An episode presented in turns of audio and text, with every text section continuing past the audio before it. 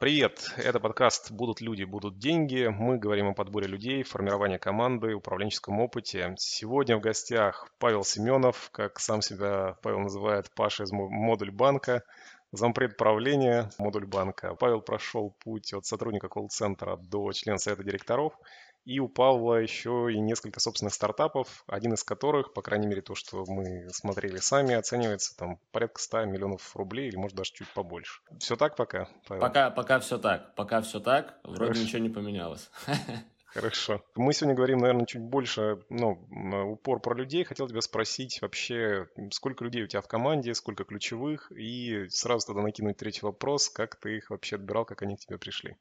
Слушай, давай чуть-чуть я назад откачусь. Вот у меня самая давай. большая команда за все время моей управленческой деятельности была 210 человек. Это были в основном сейлзы разного толку. Вот. А сейчас, когда у меня свой стартап, у меня в нем всего 15 человек, ключевиков из них там 7 человек, остальные это вот там первая линия, продажи, ну, то есть такая небольшая команда. Угу.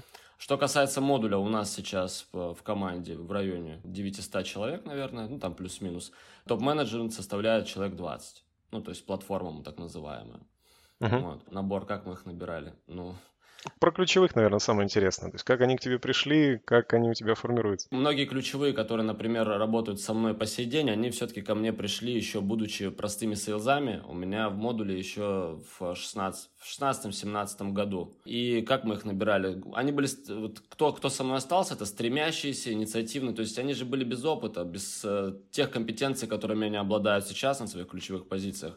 Там кто-то сейчас у меня там опер-директор, кто-то отвечает полностью за заботу, ну, то есть за первую линию там общения с клиентами. Uh-huh. Когда они приходили, у них не было ни, никаких компетенций. Не умели не считать, не умели там ставить SLA, этого не было ничего. Но они были весьма амбициозны, они были стремящиеся, они были самомотивированы. Самомотивация — это, как бы, наверное, самое такое, один из самых ключевых, как мне кажется, для меня параметров, потому что если тебе нужно человек постоянно мотивировать, чтобы он что-то делал, там, стимулировать, мотивировать. Это как бы понятно, что в большинстве случаев это работает, но когда человек приходит с самомотивацией, что он, у, у, ему, ему достаточно для того, чтобы что-то делать хорошо, каких-то внутренних установок, такие люди, в общем-то, и стали моими соратниками, ключевиками, вот, ну, во всяком случае, там, в моем направлении, в моем бизнесе. Что касается модуля, ну, здесь большая часть команды, которая сейчас в управлении, они, в принципе, все люди из разряда вот самомотивированных людей. Ну, то есть они, некоторые из них уже пришли на большие позиции, но многие точно так же, как и я, прошли путь там от каких-то рядовых позиций до текущего там топ-менеджмента. Слушай, а как ты выявляешь эту самую мотивацию? То есть это просто вопросы, или ты просто смотришь на то, как человек работает какое-то время? Как ты это понимаешь? На старте это никак не понять. То есть это, ну, во всяком случае, у меня нет какого-то инструмента для того, чтобы сказать, типа, о, он сам мотивированный. Ты смотришь это уже в, ну, в первые там полтора-два месяца, наверное, ты это понимаешь. Иногда даже раньше. Это м- выглядит примерно следующим образом. Когда ты ставишь э, человеку какую-то задачу, ну или там какой-то там план или что-то еще, он пытается решить задачу самостоятельно и делает что-то больше, и приходит с какими-то идеями, с какими-то... Ну, у него какой-то творческий процесс идет в голове. Он что-то предлагает. Часто какие-то дурацкие истории, которые на старте, ну, просто по незнанию он предлагает, а на самом деле это уже все реализовано. Но сам факт того, что э, человек приходит с определенным набором предложений, с определенной регулярностью, плюс еще делает свою работу в том объеме, в котором она ему потом поставлена планом. Вот на этом моменте ты понимаешь, что на этого человека надо обратить внимание – то есть у него есть, у него есть какая-то внутренняя мотивация, у него есть стремление. Нужно этого человека брать и брать в оборот и давать ему уже какие-то более э, серьезные задачи. Ну и, конечно, начать ему разрешать принимать какие-то решения и понимать, что он будет ошибаться. Ну, то есть вот культура ошибок – это тоже очень важно, в принципе, в становлении, мне кажется, любой команды которая потом будет управлять. Слушай, люди вообще в целом раскрываются в зависимости от среды, в которую попадают. То есть не в каждой среде люди готовы приходить к руководителю с идеями. Что ты делаешь для того, чтобы вот эта инициатива, она как-то поощрялась? Ну, сейчас, когда, скажем, скажем, если будем говорить про модуль, сейчас, когда команда очень большая, с каждым новичком ты, конечно же, лично просто не успеваешь поговорить. Ну, мы сделали хотя бы базовое письмо, которое мы им отправляем, но оно там от меня. И я всегда, в принципе, готов. У нас базово нет никакой истории с Э, сложной иерархией. Если у тебя есть какая-то идея, ты можешь к ней, с ней обратиться к коллеге, к начальнику, ну, там, непосредственному руководителю, тим лиду, либо можешь вообще напрямую идти там к любому члену правления, там, совета директоров, неважно. Это ты можешь делиться своей идеей с кем угодно, это нормально. Нет, нет вот этой вот, э, знаешь, зашоренности, этих барьеров, ты всегда можешь обращаться к кому угодно. В этом, в этом на самом деле одна, наверное, из самых главных задач э, любого такого динамичного финтех-стартапа или вообще финтех-проекта, или там необанка, в том, чтобы как раз не было вот этих преград, чтобы обмен идеями был быстрый. Потому что есть какой-то тимлит на месте, не дай бог, да, который там, ну, там у него вертикаль власти, у него все это соблюдается, и он запрещает сотруднику там делиться идеями куда-то дальше. Он будет эти идеи фильтровать сам, эти, ему они будут не нравиться, соответственно, все здесь застопорится. А если она ему не понравилась, то тогда сотрудник может ее рассказать кому-то дальше. Может быть, мы в этом что-то увидим. И это нормально. То есть здесь нет никаких эм, укоров там тем лидам там, или еще кому-то. Главное, вот этот свободный обмен идеями, он должен быть открытым. Вот эта логистика идей по всем вертикалям, она должна быть. И как бы среду, среда для того такая создается, свободная. Слушай, я знаю, у нас есть ребята, с которыми мы работали долго, которых я очень уважаю, Совкомбанк. У них есть такое мероприятие, которое поощряет идеи из команд. Оно у них называется Лига достижений, они его прям регулярно каждый год проводят. Может быть, вы что-нибудь такое же делаете? Или, ну, оно просто само у тебя как-то всплывает, вот всплыло хорошо, не всплыло, ну, как бы и ладно. У нас это как-то поставлено, это с самого начала, наверное, вот как вот у нас банк развивался, культура идей, постоянно генерации гипотез, она как была, так и осталась. То есть нам для этого не требуется людей стимулировать какими-то дополнительными программами. Если ты сделал классную штуку, а если, не дай бог, ты продукт придумал, то ты, естественно, будешь э, лидировать этот продукт. То есть тебе как бы инициатива же наказуема, да, вот, и, соответственно, вот инициатор пришел с нам продуктом, посчитал его, обсчитал, выложил на цифрах, мы посмотрели, блин, классная штука, теперь это твое, вот теперь и работай. Все, и он этим Прикольно. будет заниматься. Поэтому как бы здесь такая история. Никаких лиг достижений, вот этого вот всего нет. Слушай, ты вот сам прошел путь снизу вверх, mm-hmm. и ты говорил о том, что ты берешь вообще в целом команда, которую ты сформировал, она сейчас, ну, в основном из тех людей, которые там пришли и выросли. А берешь ли ты людей со стороны вообще в целом на какую-нибудь позицию условную среднюю, среднюю плюс?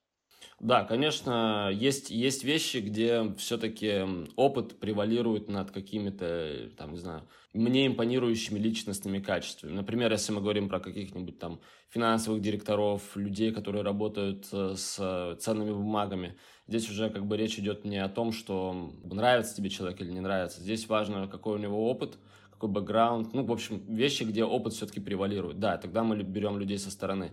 Иногда внутри такие не вырастают, потому что все-таки для управления такими серьезными сущностями нужен какой-то жизненный путь, который явно не в одном модульбанке был пройден. Все-таки это такие более суровые вещи, и мне кажется, здесь со стороны взять кого-то это нормально вполне. И в продаже иногда там брали на лидирующей позиции, в маркетинг брали. Ну, то есть это мы, мы, мы не против этой истории, мы как бы готовы взращивать внутри, но если мы на рынке случайно, там, или нам кто-то порекомендовал какого-то толкового специалиста, который, с которым мы поговорили, и он нам пришелся по духу, то, в принципе, мы можем с ним попробовать. Слушай, а люди, которые у тебя росли, то есть я вот ну, часто история бывает, есть компании, в которых ну, большинство выросло сами ну, изнутри компании, и вот туда нанимают какого-нибудь руководителя, например, рядом с ними же ставят, и его как такой ну, антитела прям отторгают. Ну, то есть люди не готовы с ним работать, потому что, слушай, ну мы тут там 10 лет работаем, там 5-7, и ты тут со стороны такой умный пришел. Что с этим делать, если что-то делать? Доделаем. И у нас был такой случай буквально там весной того года. У нас как раз была ситуация, когда шло обновление команды, ну, как бы относительное обновление. То есть возвращалось очень много людей, которые были у истоков Модульбанка, у его основания. Uh-huh. И при этом с нами, мы с собой э, привели людей, которые не из Модульбанка, но как нам казалось, и как, и как выяснилось, и уже опыт показал, э, очень здорово, что они пришли с нами, там из Лока банка к нам пришла там Света Годна, наш председатель правления сейчас. И да, действительно, у многих, кто тогда оставался, там, кто работал там 5, там, 3 года, даже 3 года, а у них было вот это, была история с э, некой неприязнью нового человека вот в системе. Ты прав, так бывает действительно. Ну как с этим бороться? Ну здесь все просто.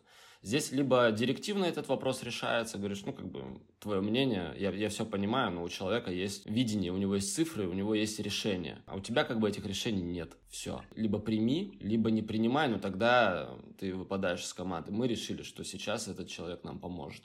а у тебя этих решений нет. Ну, то есть никакого, нет, мы, мы, мы, не, мы не преследуем никогда, вот, например, когда я работал в точке, я очень люблю точку, и там хорошие ребята, действительно, ну, как бы у нас химия не сложилась, вот, потому что у нас в модуле все-таки более, хоть и свободно, но не, не особо подбираем какую-то там подушечку, подкладываем. Если мы понимаем, как бы, мы, мы говорим по фактам.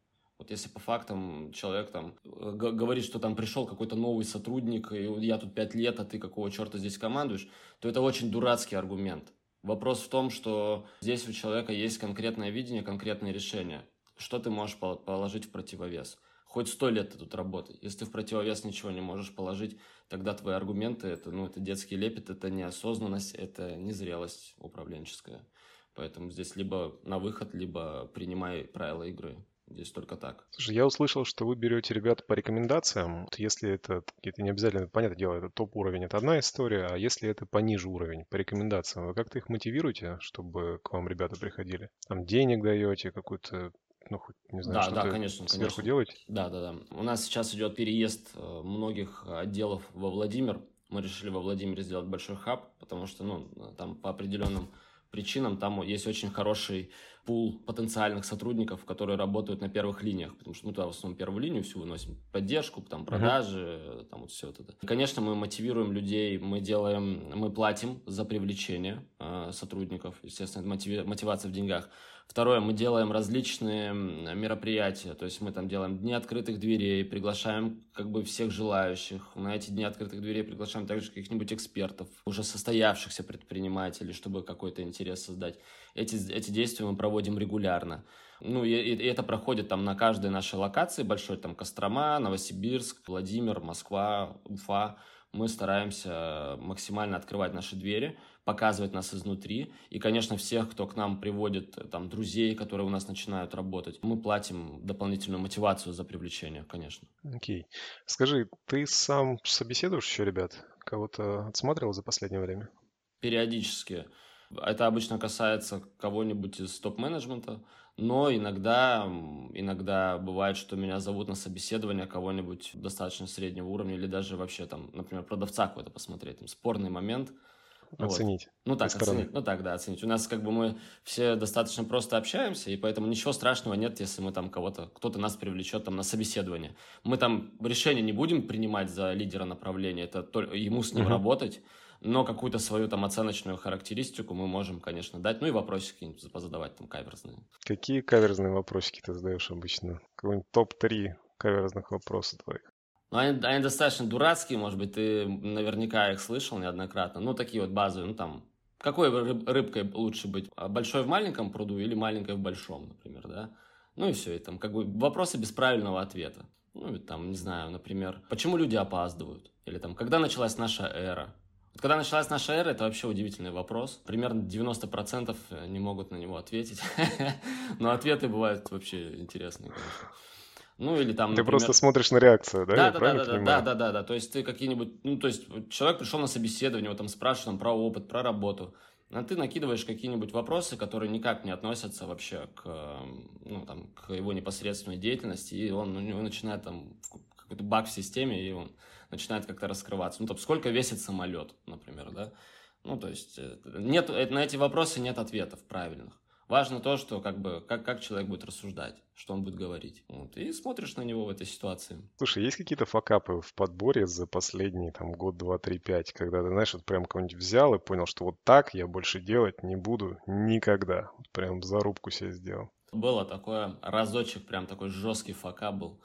Значит, э, это было году, наверное, в 18-м. Мне нужно было найти руководителя на направлении директ-маркетинга. То есть тот, который будет там писать письма различные, там пуши, смс выстраивать компании. В общем, пришел там некий э, один товарищ, я не буду там по именам, в общем, он прибежал, как бы по, на собеседование к нам, мы его посмотрели, он там показал нам какое-то сумасшедшее дерево логических вот этих вот цепочек, там, как, как отправлять письма. Мы вдохновились, думаем, блин, вот вот это да, вот это умище.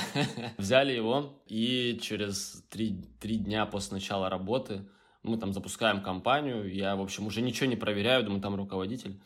И, значит, мы отправили там рассылку, и минут через 10 после рассылки мне звонит руководитель и говорит, что за херня? Я говорю, что случилось? Говорит, вы что рассылаете-то? Я захожу, а там все в ошибках, грамматические ошибки в заголовке, в тексте, ну, короче, вообще полная жопа.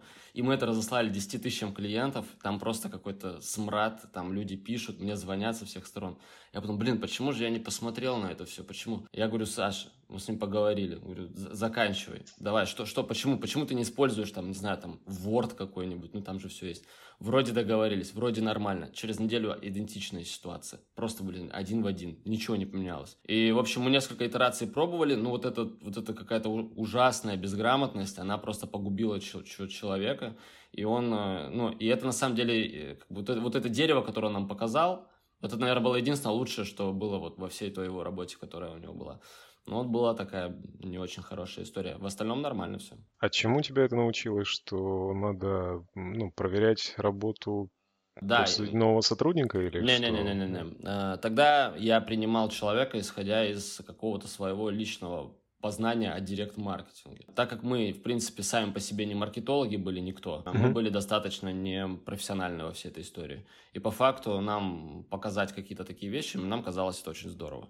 Если бы я привлек на тот момент человека, который в этом разбирается, просто для того, чтобы он поассистировал мне, в подборе этих людей. Тогда, конечно, наверное, случилось бы намного лучше. Но тогда, когда я этим занимался, у нас у многих э, лидеров того времени модуль банка была одна большая беда. Мы всегда тянули на себя. Ну, то есть мы не могли кого-то позвать, мы не могли делегировать, мы не умели это делать, потому что мы все тупо закрывали на себе. Вот команда без человека, ты все на себе закрываешь, потому что ты думаешь, что вот, вот я только я буду этим заниматься. Знаешь же, поговорка есть, надо искать людей лучше, чем ты. Вот сейчас она понятно, почему это хорошо. А тогда казалось, что ты найдешь лучше себя, и он тебя заменит. Вот, и этого не хотелось. И на этом построился огромный такой пласт ошибок, который как бы вопрос не подбора, а в целом развития команды, вот как раз был связан с э, тем, что вот и опять же вот этот подбор с, э, человека на директ-маркетинг по неопытности, по гордости и по вот этой вот всей истории без привлечения специалиста я нанял вот такого вот товарища. По факту это мой косяк, мой факап. Слушай, а сейчас привлекаешь экспертов для отбора? Ну, то есть ты берешь какого-нибудь условного финансового директора, вот я, например, в этом не разбираюсь, но у меня такая задача стоит, я взял какого-нибудь своего знакомого финансового директора, которому я верю, и он мне помогает их отбирать. Ты что-то а, такое сейчас да, делаешь? Да, или... однозначно. То есть я никогда не иду на собеседование с ключевыми людьми из э, области, да, в принципе, сейчас почти из любой области, наверное, кроме продаж. В остальных областях всегда привлекаем даже, может быть, нескольких людей для того, чтобы мы как бы с, с нескольких сторон посмотрели на человека, не только с его профессиональной, но и личной стороны, и составили полную картинку. То есть в одиночку сейчас мало кто ходит кого-то вообще собеседовать у нас там, ну, вот исправление, например.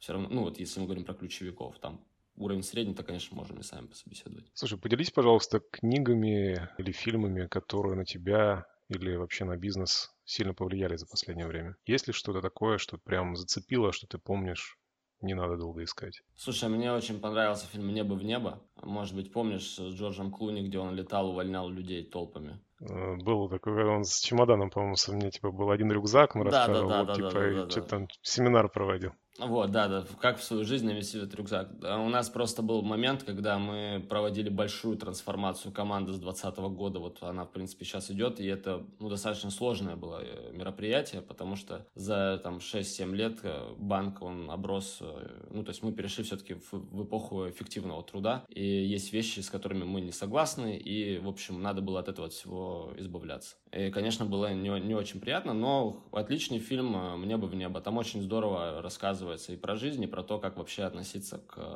ну, там, к работе и там, к тем же, если сложности у тебя возникают там, с, с расставанием с сотрудниками, а это все-таки очень такая важная функция, и от, от этого уйти невозможно. Как бы это нормальная часть вообще бизнеса любого.